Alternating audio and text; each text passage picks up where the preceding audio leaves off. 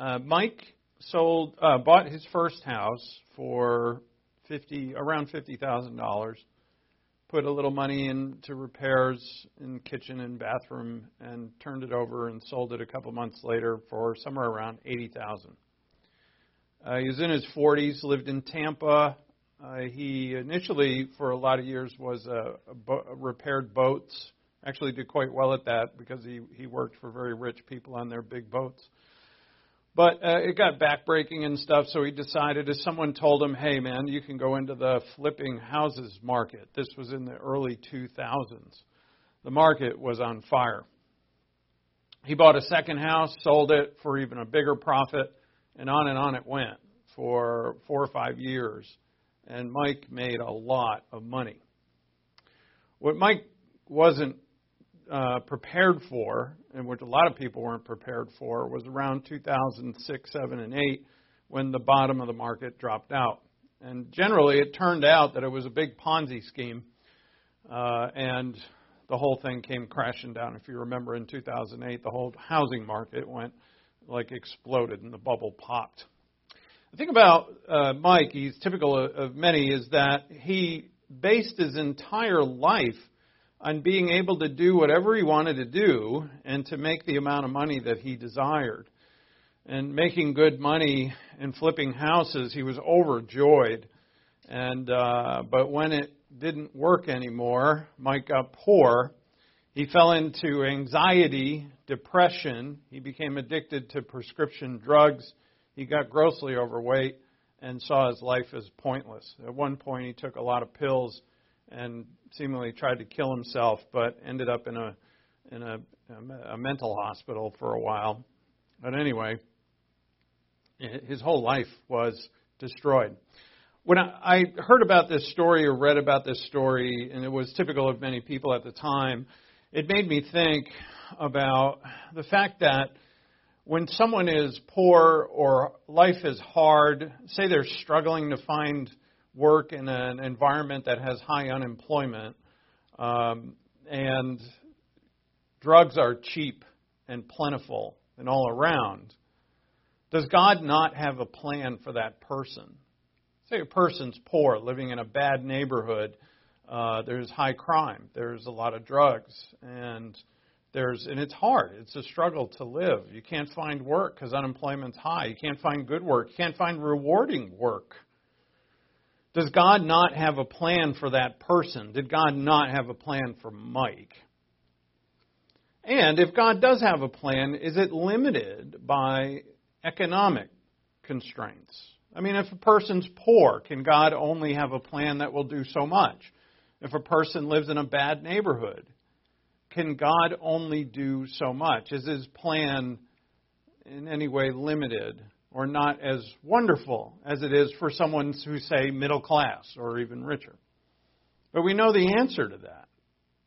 And that's what leads us to, uh, or helps us to uh, see John the Baptist here today. John the Baptist is going to accept the will of God for his life. And he's not going to have a long life. He's not going to have a very prosperous life, depending on how you consider what prosperity is. But John is going to have a wonderful life, and that is because he sticks within God's will. We're going to start in Matthew chapter 3. And let's begin with prayer, thanking God for the opportunity to hear and study His Word. Always be grateful for God's Word. Always be uh, have a mind that is ready to absorb God's Word and learn from it. And that takes humility and reverence. So, with that in, in mind, let's pray.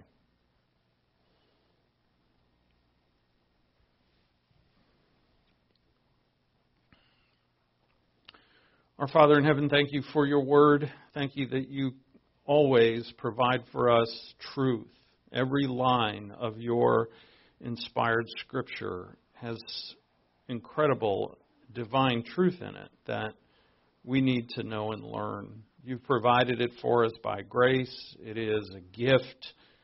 May we see it always as such, Father, and not see your word or learning your word as a burden or as a task or a duty, but as something that we love to do because it is hearing from you. It is reading letters that you have written by inspiration. And so, Father, as we look to this gospel again, we ask that you enlighten our hearts through the Spirit. We ask this in Christ's name. Amen. So, today uh, we're looking at accepting God's will for your life. And what that means is not just a, this doesn't mean that you're like, fine, all right, God, I'll just whatever, with a bad attitude. It's actually loving to live the life that God has given you. And what God has given you is where you're at right now, whatever that is. Now, if there's changes that need to be made, those are going to be changes from sin to righteousness, but there's often much that we cannot change. As I was talking to someone recently about the fact that we want to control our circumstances or even the the details of today, how things go, good luck with that. I mean, you might be able to control a few things, but we, we all find out soon enough that control is an illusion. We can't control the events of our lives. We can't control what others do. We can't control hardly anything. But it, it's also not just, you know, let go and let God, that kind of thing. It's not go with the flow. It's that you have something to do. You have a lot to do. And God's will in your life in the circumstances you're in, in the position you're in, in the location you're in. I mean, literally, the geographic location you're in, the tasks that you have to do, right down to the very mundane things like go to the store and get something or go shopping for something. If it's all done with God's will in mind, God will take any life and make it full and abundant, abundantly fruitful. That's what Christ said. In John 15, Christ said, If you obey the commandments, if you obey, if you abide in me, then you will bear much fruit. But it also said, he says in that passage that the Father is going to prune us. And prune means to clip off branches that ain't producing fruit. And what that means is that God is going to do the things that need changing, things that need to go. And, um, you know, we have to accept that. Which leads us to the next question of why so many people, and seemingly the majority of the population of the earth, find it extremely hard, if in fact impossible, to follow the will of God for their lives. God's a creator of this whole world. God is a creator of every single human being. Yet, for the most part, human beings find it in, impossible to follow the will of God in their lives. They want what they want. Why is it? Why doesn't God have desires that match our own desires. For the most part, people want what, like I read about that man Mike who grew up in Tampa. He didn't grow up in Tampa, but he lived a majority of his life there. Um, he wanted to flip houses. He loved the idea of buying and buying low, selling high. I mean, who wouldn't? He's making gobs of money. Why wasn't that God's will for his life? Because God wants something more for us than what we want for ourselves. That's very abundantly clear in the scripture. God wants more for us than we want for ourselves. People, every single person in this world is aiming way too low. And if God were to leave us alone and say, "All right, you know, I'll I'll take my magic wand and bless every venture that you go on. You'll everything will work to your favor and you'll make all kinds of money and everybody will love you and so on." And God would be giving us something that is sinful, first off, because it's selfish. He would be giving us something that is base, meaning of a lowness, when God is high. Remember, God says, My ways are so much higher than your ways, like the heavens are higher than the earth. And our ways are low. And if God were say, for instance, God were to settle for that, he would be going against his will. Now, there's a conundrum there, right? Is there like something above God that's like his will? And God looks up to that and says, Well, I got to do what you tell me to, right? Hey, will, whoever that is. But, you know, God is, God is his will. So this leads us to the next great revelation and something that we need to understand is that God cannot bless anything that is outside of His will. God can only do His will because His will is perfect and righteous. And if He were to bless something that goes against what He wills, He would be not God. And so when we complain to Him that, God, why don't you do this the way that I want you to? It'd be like, why would I want to do that? It is against me. And so God teaches us patiently, thank God, that we have to conform because it's the only way. It made me think of the movie It's a Wonderful Life. It's a time of year for people to watch that. And George Bailey had to learn the hard way that his will was not God's will. Although they kind of include God in that movie, but in the form of a silly angel. But whatever the case, uh, but what's not of real life in that movie is that George Bailey ends up with tons of money at the end, which you know is it's not about money, as we'll see today. So look at Matthew 3 1, just a bit quick review before we get to verse 4. Today is about John's clothes and food. And I thought for sure I was going to just skip right over this. I, I prayed about it, and God, in His marvelous way, led me to. He said, "No, don't skip it. There's something important here." And I'm glad He showed it to me. Matthew 3:1. Now, in those days, John the Baptist came preaching in the wilderness, or really proclaiming in the wilderness of Judea, saying, "Repent, for the kingdom of heaven is at hand, or is near, at the doorstep." For this is the one spoken of or referred to by Isaiah the prophet when he said, The voice of one crying in the wilderness, Make ready the way of the Lord, make his path straight. Isaiah 40, verse 3. We looked at that passage last time. Now, John himself had a garment of camel's hair and a leather belt around his waist, and his food was locusts and wild honey. And then Jerusalem was going out to him, and all Judea and all the district around the Jordan and they were being baptized by him in the Jordan River as they confessed their, sins or when they confessed their sins. Uh, so, verse 4 describes what he wears and what he eats. And the other, uh, Mark, the Gospel of Mark, says the same thing. John doesn't mention it, neither does Luke.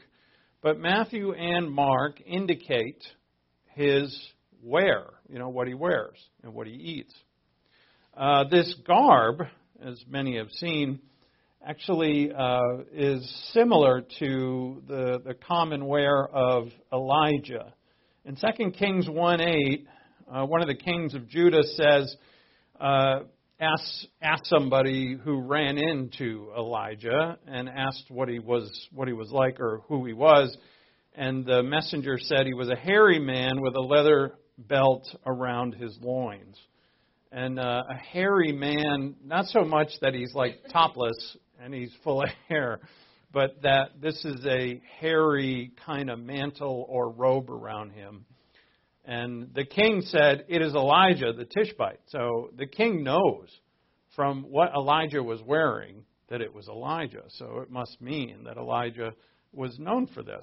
There's another passage in Zechariah in Zechariah 13:4 that indicates that a hairy robe was something that the prophets normally wore. And you have to remember that there were hundreds of prophets in Israel. In every generation, there are hundreds of prophets that we don't even know who they were, but there were a lot of them, and the scripture indicates that. The passage in Zechariah seems to indicate that people were saying they were prophets when they were not, and they were dressing like prophets. So they were wearing the garb. It's like someone today dressing up like a priest. You know, there's a there's a dress that someone has on or a robe, and you say, "Oh, that's a priest." Well, it turns out that for the prophets there was something similar, and it looks like uh, John is actually dressing like that. All right, put a pin in that. And then there's the locusts is John, you know, why is he eating locusts? Well, it turns out that locusts are commonly eaten in that part of the world, and they still are. You can go to Middle Eastern markets and buy locusts if you wanted to. Uh, there still is, and definitely then, uh, a great many Bedouin people who moved through the desert uh, or around the wilderness so that they could feed their livestock and such, and they ate what they could. If you're if you're living life on the move, there'll be times probably when you're you're you want to always have food on hand in case there isn't a lot of food available, and locusts are plentiful in that area. And so they ate them. People lived off the land. They still do. There's actually recipes out there. For some people, they're a delicacy. But I think there's always some people who think something is a delicacy, it seems to me.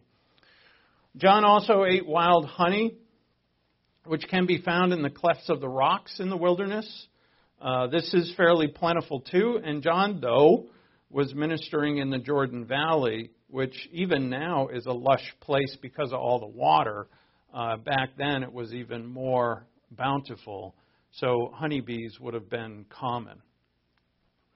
So Matthew and Mark mention his clothes and his diet, but they don't tell us anything else. Same thing in Mark. They just state it. There's no commentary. They don't say why or why it is even being mentioned. So we guess at it, and I think our guess is correct here. That John is, or really the gospel writers are showing John's humility.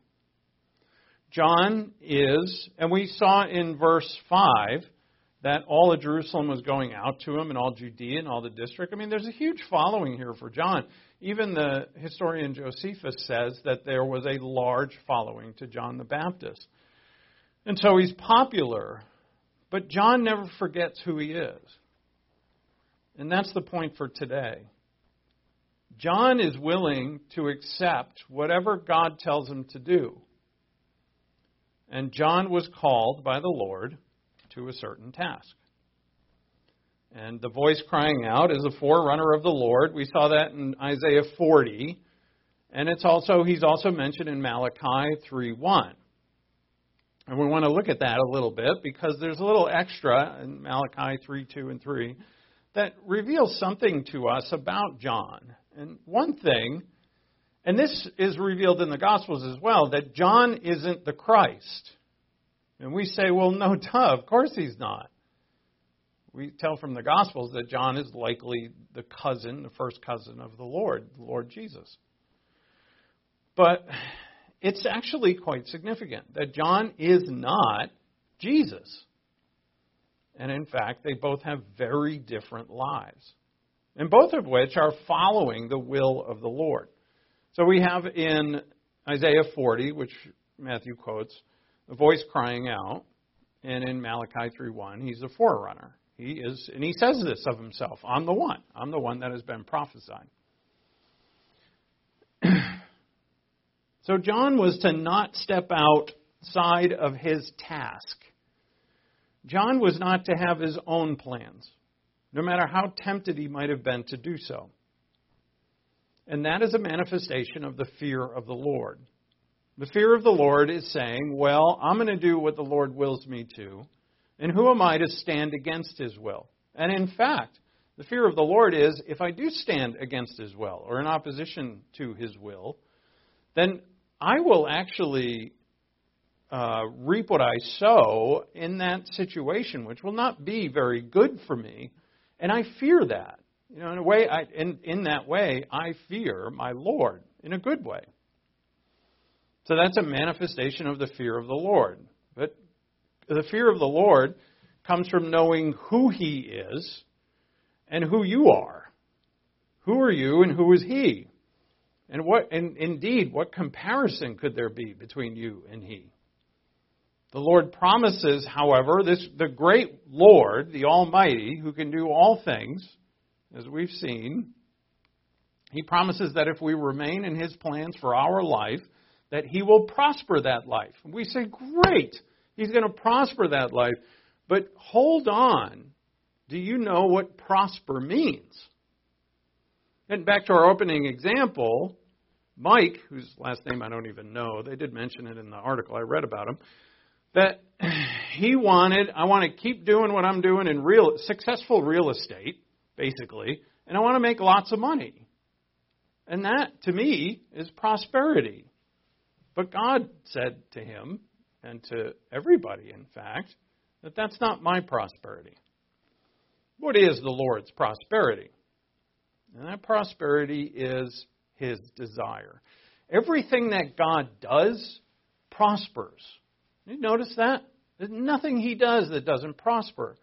It's only mankind and their you know, rebellion that has caused the problems here on earth. It is in ourselves that we cause all our own problems. When we turn to our own way, we go astray. This is exactly what is said of us, both in the prophets and repeated again in the New Testament, that we go astray and that we uh, create our own issues and our own problems. So, the fear of the Lord then, for us, is to remain, and this is one aspect of it, to remain in the calling, the task, in the role that God wills. And the prosperity of that is His fruit.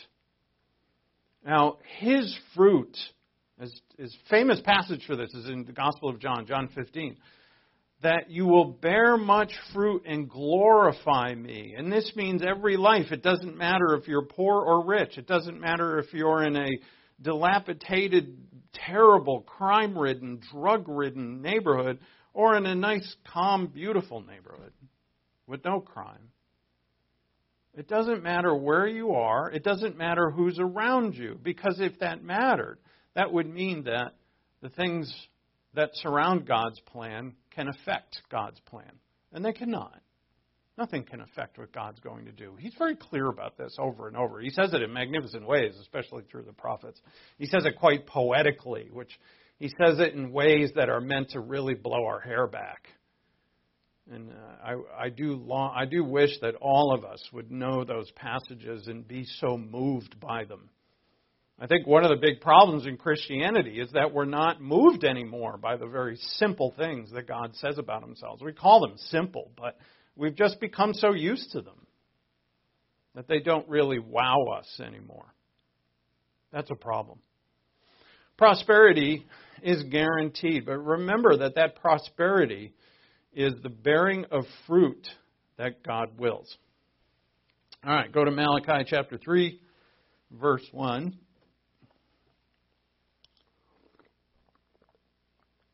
And here we see John, not by name, of course. Now, Malachi is prophesying after the exile, after they return, actually, quite some years after they return. We don't know for sure the exact date of the, this book of Malachi, but it's somewhere uh, around uh, as it closes the Old Testament here in the English Bible. It, in the Hebrew Bible, it doesn't close uh, uh, Chronicles is the last book in the Hebrew Bible.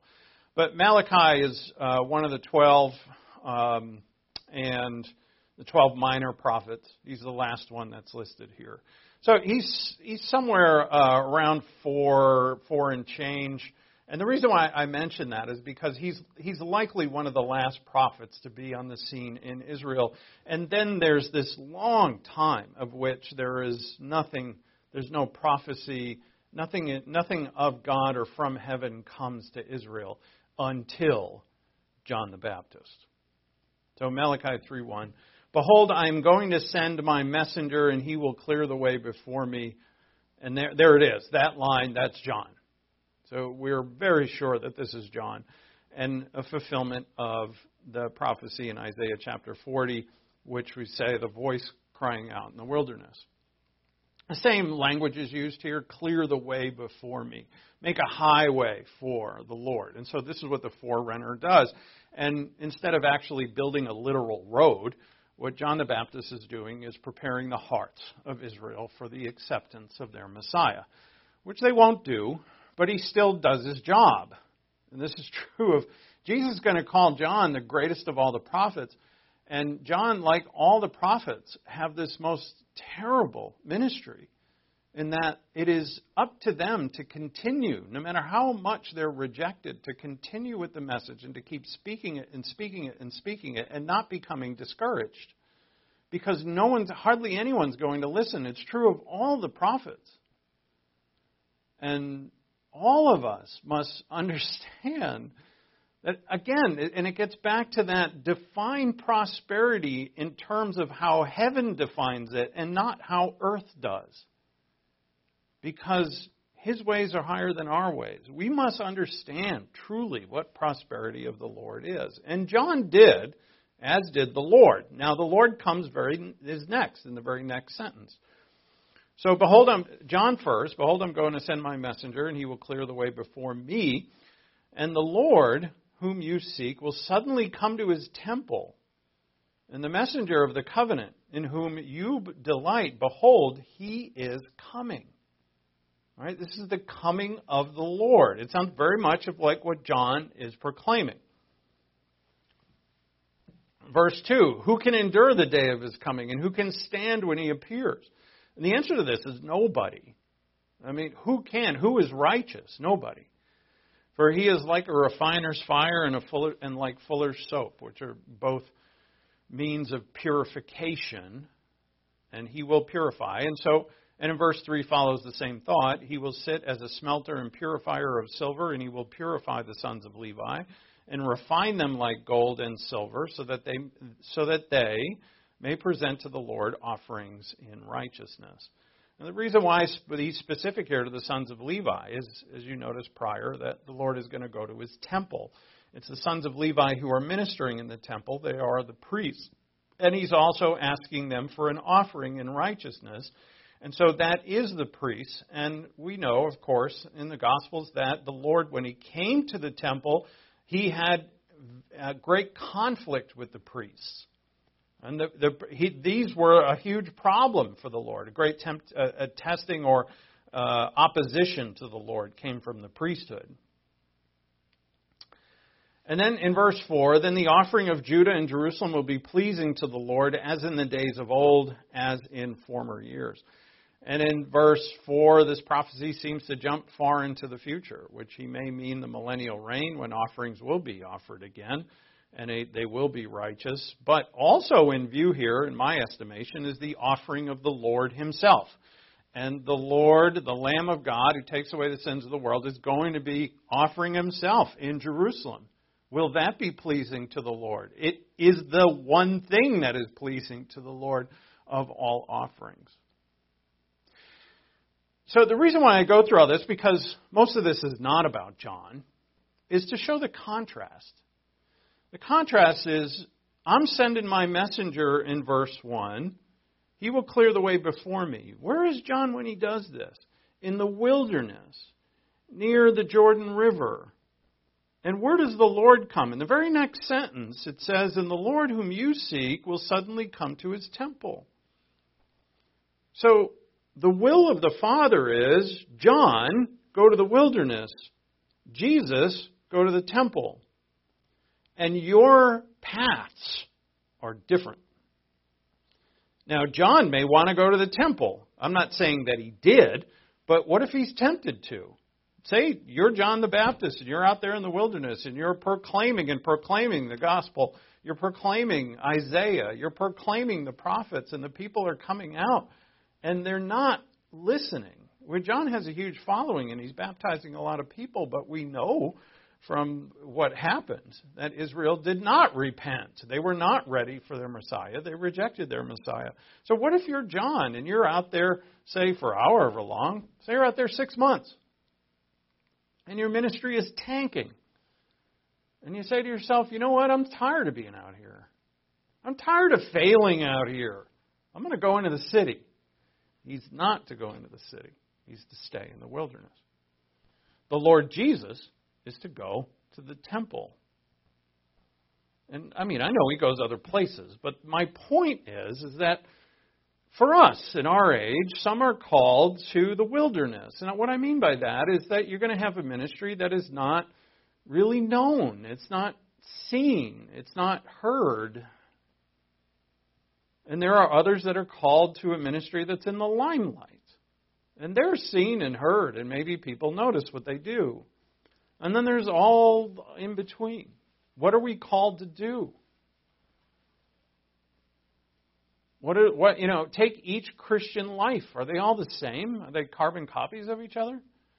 Some have plenty, some have nothing, some have good marriages, some have bad marriages, some have uh, really healthy bodies, and some people have terribly sick bodies.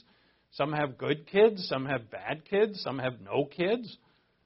And uh, some are, you know, have good, rewarding jobs. And, and to honestly, as I go back to an earlier point, if you think you have controlled all of this, you're deceived.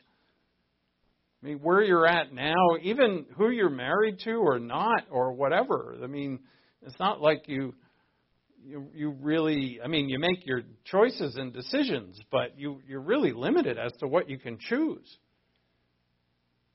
I mean, how many people did you have to choose from who were willing to marry you? Were there like hundreds? like knocking down your door? Were you, were you like, um, you know, some rich uh, Eastern monarch who, you know, has a harem? Like in the book of Esther, if you know book of Esther, the king kicks his wife out, and then he has a big grand beauty pageant, and he picks the one he wants as his wife, which turned out to be a Jewish girl named Esther, which is the point of the book. and it's a, but there, there again is is something that, you know, in the captivity of Israel. If I go out on a tangent here, this one girl is chosen by the king of Persia. He's the most powerful man on the earth. He's Artaxerxes. He's chosen. She's chosen this one girl to be his wife. Out of thousands and thousands, tens of thousands of girls. What God chooses for you is what you get. And the problem with us, because of three obstacles flesh, and I'm particular here, I, I could refer in the flesh to lust, those, those, these are all problems, but our pride. I want something else. Now, I, I am preaching this to me as I, much as I am to you. I want something else. God says, Well, what I've given you is my will. Do you understand that? Do you, do you understand that there is nothing else? And that if you stand against my will, do you really think that you're going to be blessed by me? He can't do it. It's impossible. And that's why the human race suffers so badly. You know, in that article that I, I read, really, it's a book that I, I read about that guy Mike from Tampa. I read about many, many. This, it, there's example after example in that book of people who have lived through the years that you and I have lived through, if you're if you're old enough, through the 80s and 90s and the 2000s, who have, you know, staked their claim and their happiness in the goings on of, you know, various ways of prosperity that have come to America. If you remember the 80s, you know, with the Reagan era, things boomed here, and there was money to be made, and then things, you know, things are on a we're on a roller coaster. They always are. But you know, it's this. People are never content. The population of people, they're not content. They always want, which makes a certain small portion of the population extremely wealthy. It's all that, I mean, if all of us were content, nobody would be getting really rich, probably, you know, hardly. In, in the way that they do. Marketing wouldn't matter if we were all content. But we're not. And even Christians are not content. And it's sad. That's very sad because what they have in Christ is above and beyond anything they could have ever imagined. But yet, when they and when they have heaven in their hands, which every believer does, you have heaven in your hands, and then you look to the earth and you say, "Well, why can't I have more of the earth?" And God shakes his head at us, head at us and says, "I have given you the heavens." Don't desire the things upon the earth. Your life is hid with Christ in heavenly places. That's Colossians 1 3 through 4. Back up. Colossians 3 1 through 4. And there's the world. The world is full of fear. I have to be successful. I have to make a certain amount of money. I have to have a certain job. I have to have a certain success. I have to win. That's the way of the world. And God says, You have to do what I want for you. And what I want for you may be to lose. Are you ready for that? What I want for you may be to may be loss. Do you want that? And God has given us a free will by which we have to choose one or the other.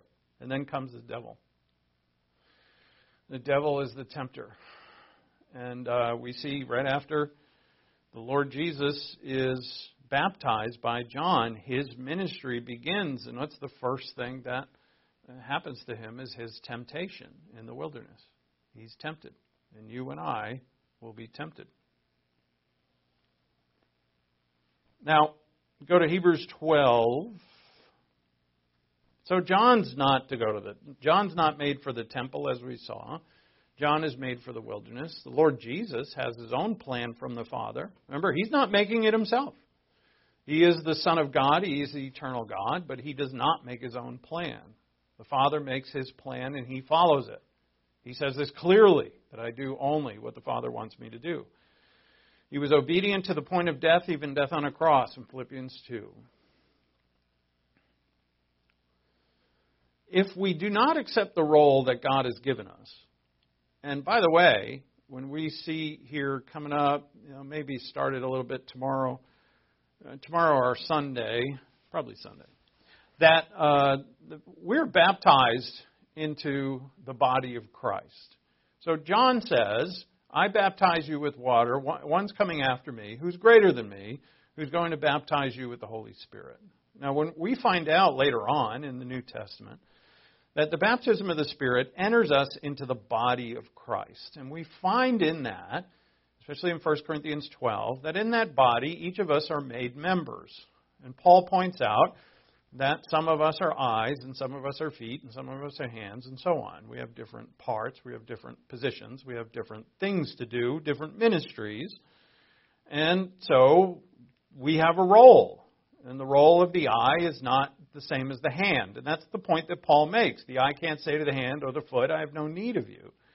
We all need one another because the body of Christ is to function as a unit, as a unified whole.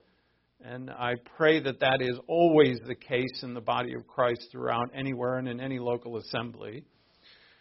And in that place, the different one, different members have different roles. They have different spiritual gifts, different ministries, different effects. And that is all by the will of God the Holy Spirit. So when we are baptized into the body of Christ, we're baptized into a plan or a will that God has for you in that particular part of the body. You must understand that, that at the moment of salvation, you were given a role and a task and work to do in your place. You weren't given my work or someone else's work, you were given your own. And you have to discover what this work is. And God has made it very easy to discover that work. It also it takes time, but he hasn't made it hard. As you'll see, I got a point coming up. I'll show you that. If you do his will, you will find out his will. And that sounds just like God. If you do his will, you will find out what his will is.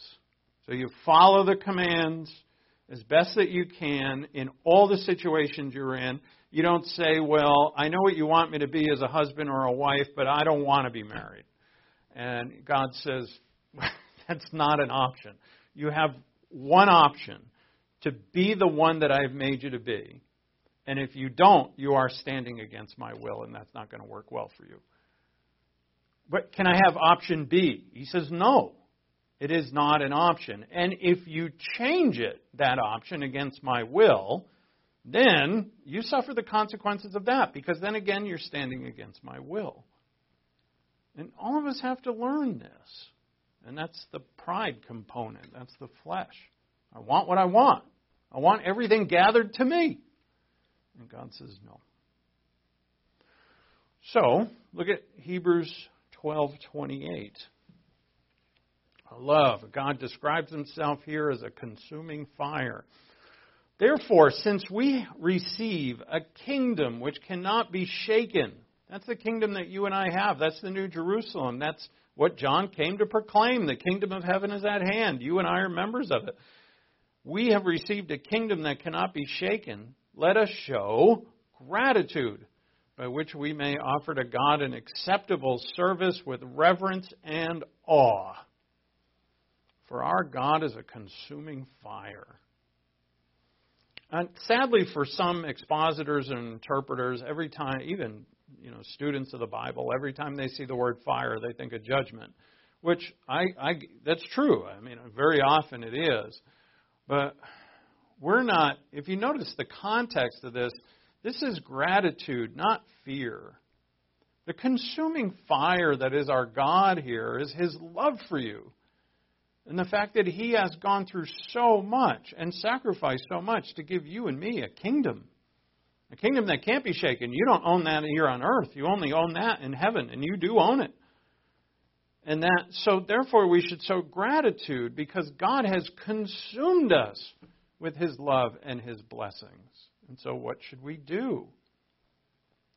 Reverence and awe. So, we have three things here thankfulness, reverence, and awe.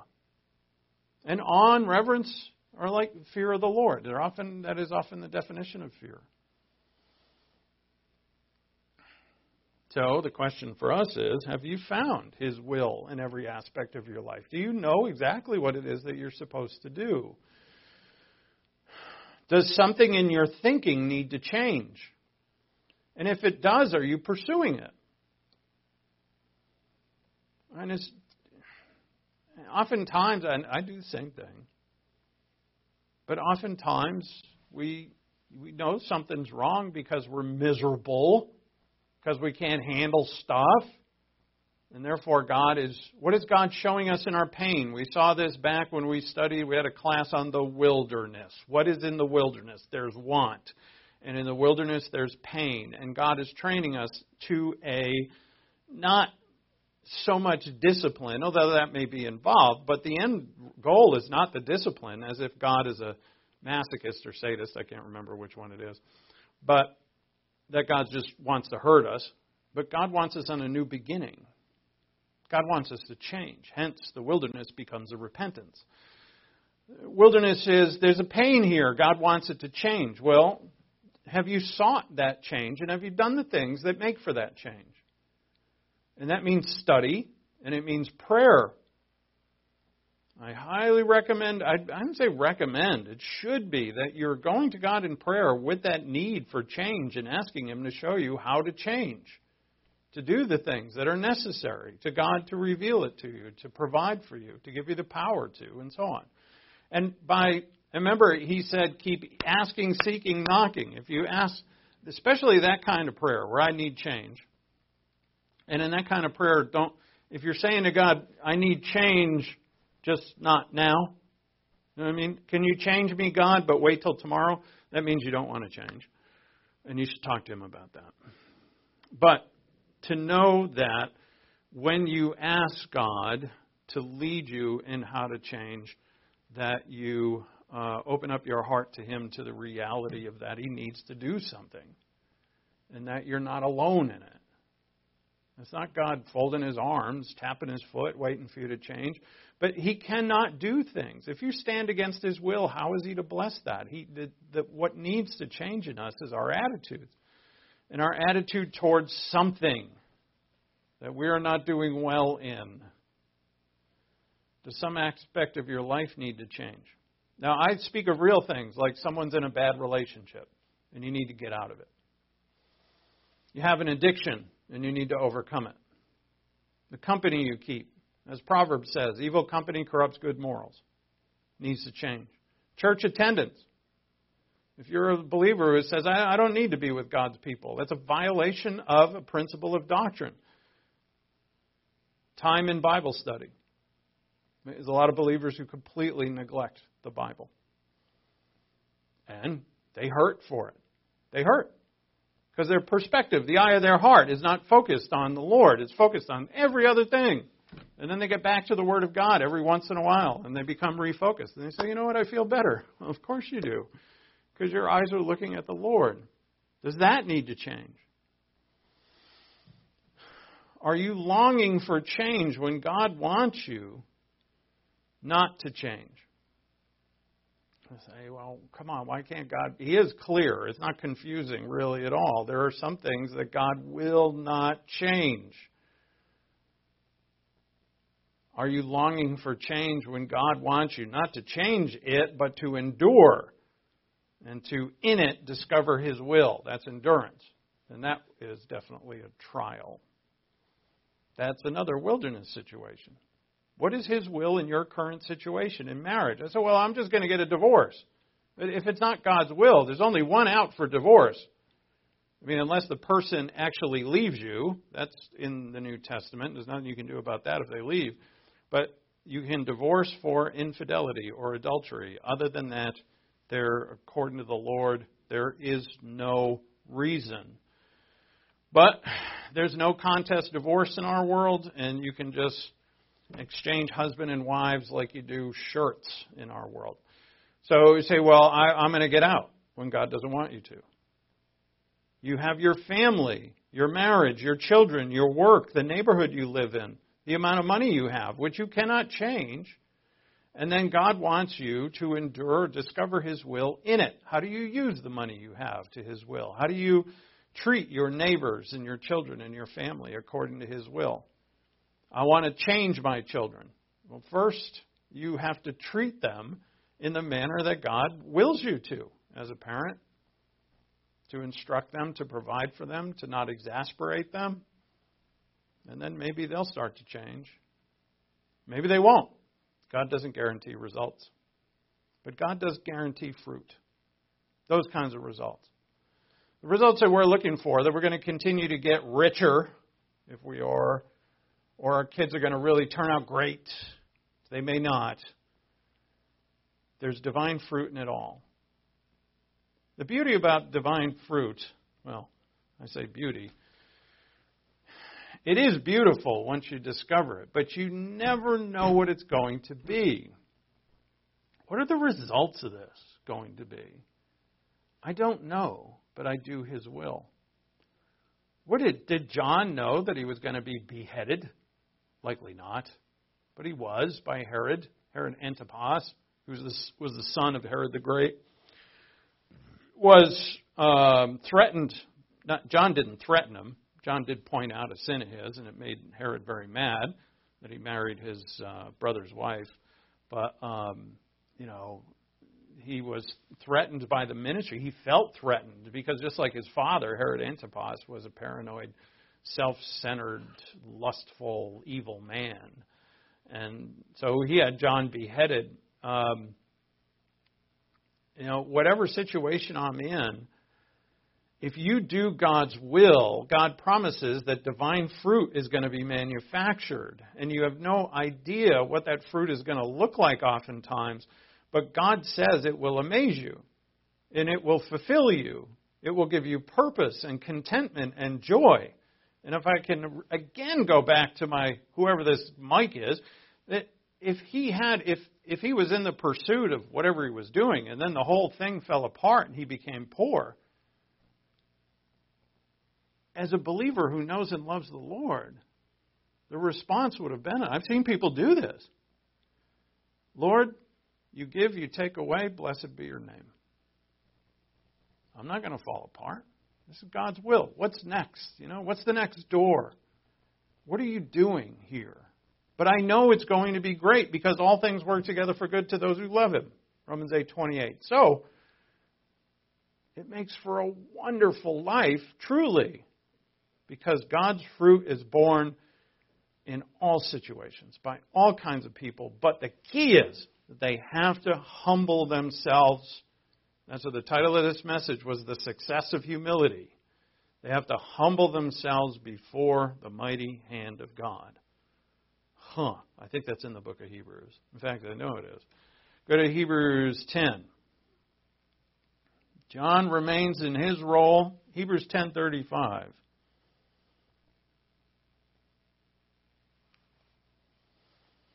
The Lord remains in his role. They're two different roles. And so, of course, I'm going to ask you are you going to remain in yours? What is your role? Do you know what your role is? To do God's will in all things is to find the role that God has willed for you. It's the only way you're going to find it is if you actually, in humility, say, you know what? You are my Father, you are my Lord, and I'm going to keep your commands. I'm going to do what you will me to do. There's no fancy theological way to put that. It is the main problem with Christians who suffer and who are miserable and who uh, do not have contentment in their lives, don't have power, don't have momentum. It is the same exact reason every time. They don't do His will. There's nothing else to it. Obey, and God will work through you. Philippians 2 12 and 13. Hebrews 10:35 Therefore do not throw away your confidence which has great reward for you have need of endurance so that when you have done the will of God you may receive what was promised and then the quote for yet in a little very little while he who is coming will come and he will not delay but my righteous one shall live by faith, and if he shrinks back, my soul has no pleasure in him. In verse 39, but we are not of those who shrink back to destruction, but of those who have faith to the persevering of the soul. Oh, sorry, preserving of the soul. And the preserving of the soul here would speak of deliverance, deliverance from. Now, this doesn't mean things are not going to go wrong or that you're not going to suffer, but preserving means life. It's a life that is lived with vigor and with wisdom, and, and then it doesn't matter what the circumstances are. Hence, it is preserved. What is it? And so the, the quote from the Old Testament here has a, if he shrinks back, my soul has no pleasure in him. And shrink back from what? Well, it wouldn't be from God, although there is a fear of God is, is here, but in the context is that you have done the will of God. Shrinking back means that the your enemies here, which are these guys, have caused you to to go another way. You've paid attention to your pride more than you have to your Lord. That you feared the world more than you have feared your Lord. That you were tempted by the devil and you gave in rather than fearing your Lord. And as a result, we shrink, shrink away in fear from the obstacle. All right, so the context here is no matter what, circumstances, people, it doesn't matter. I must do His will. That's what John does in the wilderness with his camel hair coat and his belt and his terrible diet. I'm sure he was good and healthy. I mean, it you've got basically protein and pure good sugar from God. That's God sugar, not the processed stuff that's killing the world and giving them all type 2 diabetes. But this is the good stuff. And so John was probably extremely healthy. But regardless, the thing that makes John who he is is doing the Lord's will. It's the same thing with our Lord. Although he is what he is because he's God, right? John's not that. But the Lord is, we find him in the Garden of Gethsemane in, in great anguish in his soul, saying, Lord, if it be your will, let this cup pass from me. But not my will, yours. And so, um, look at Hebrews 13. I'll close here. I don't have, I have more passages. I don't have time for them. And since we're in Hebrews, Hebrews 13:20. Now the God of peace, who brought you up from the dead, sorry, not you, who brought up from the dead the great shepherd of the sheep through the blood of the eternal covenant, even Jesus our Lord, equip you in every good thing to do his will, working in us that which is pleasing in his sight through Jesus Christ, to whom be the glory forever and ever. Amen. Now, this is the closing of the book of Hebrews his prayer for those who he's writing to, which is God's prayer. Well, God doesn't pray, he does pray to himself. Uh, the God of peace. It's important that that title is here at the front of this prayer. That the God of peace is to instill peace in our own hearts. And it doesn't matter uh, what. So in the book of Hebrews, the the, the people that the writer is writing to are writing to uh, are being persecuted by their families. Uh, they're Jews who are become Christians and they're being persecuted by other Jews. And they're having a horrible, hard time in life and just living every day. They're being ridiculed and persecuted. Their families won't talk to them. People won't do business with them, so they're losing money. They're poor. They're outcasts. And it, there's a real easy solution here for them that they see, and that's to go back to being Jews.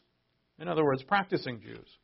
To go back to the temple and offer sacrifices again, and then their family will accept them.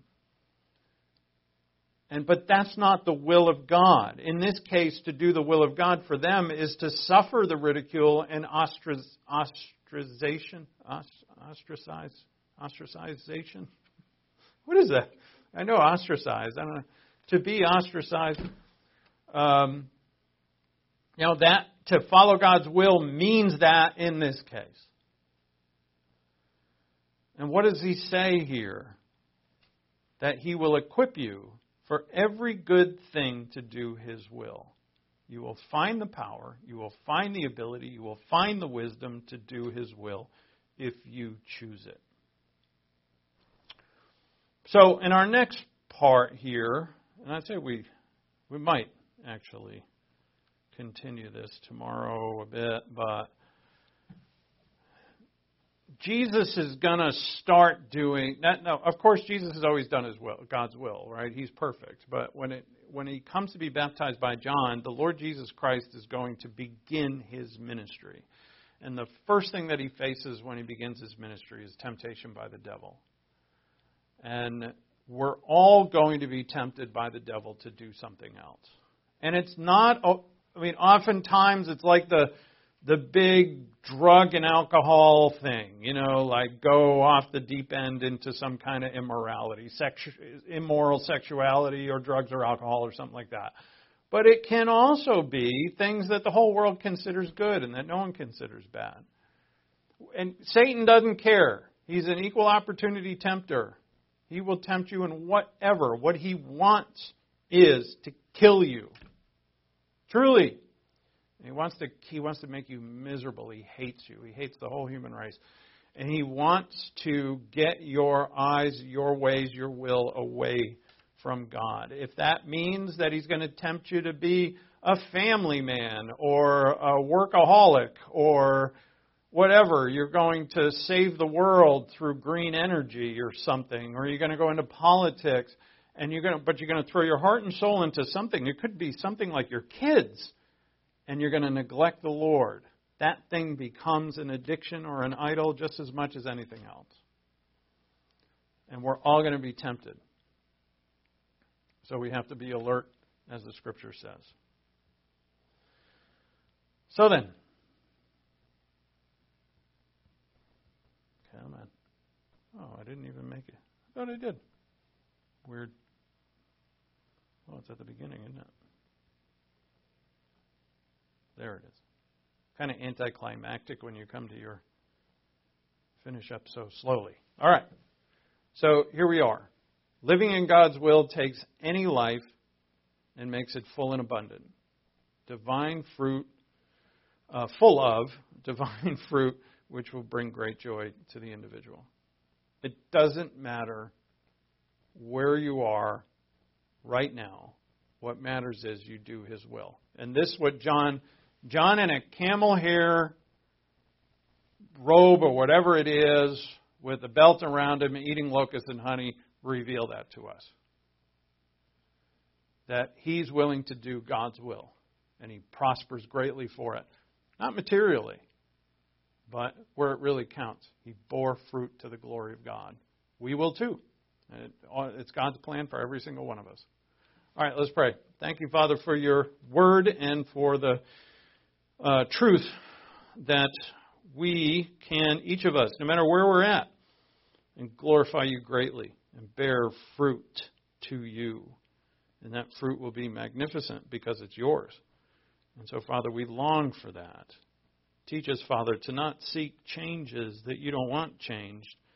Teach us to seek changes that you do want change, so that we will more ably be able to see clearly what life really is with you. We ask in Christ's name, amen.